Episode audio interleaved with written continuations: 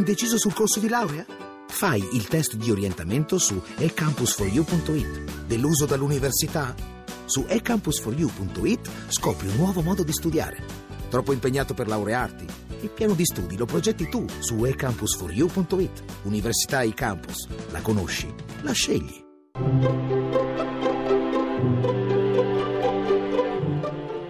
Il pensiero del giorno.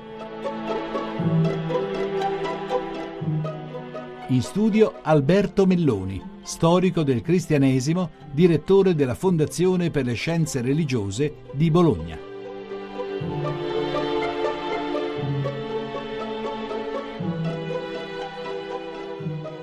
Durante il mese di agosto, per bocca del segretario generale della Conferenza Episcopale Italiana, Monsignor Nunzio Galantino, la Chiesa Cattolica ha fatto sentire la sua voce in difesa di quella parte di poveri cristi che, fuggendo dalla guerra e dalla fame, attraversano il mare Mediterraneo venendo a cercare rifugio vicino a casa nostra. Ha usato un linguaggio di tipo profetico, non quello politico o diplomatico, che sono propri dei politici e dei diplomatici. E con questo linguaggio ha fatto quello che si può definire tecnicamente un esorcismo.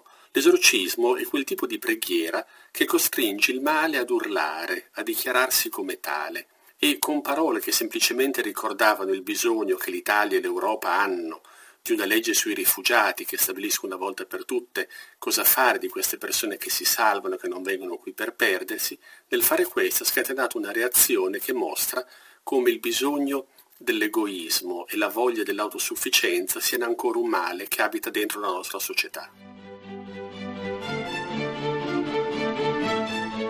La trasmissione si può riascoltare e scaricare in podcast dal sito pensierodelgiorno.rai.it.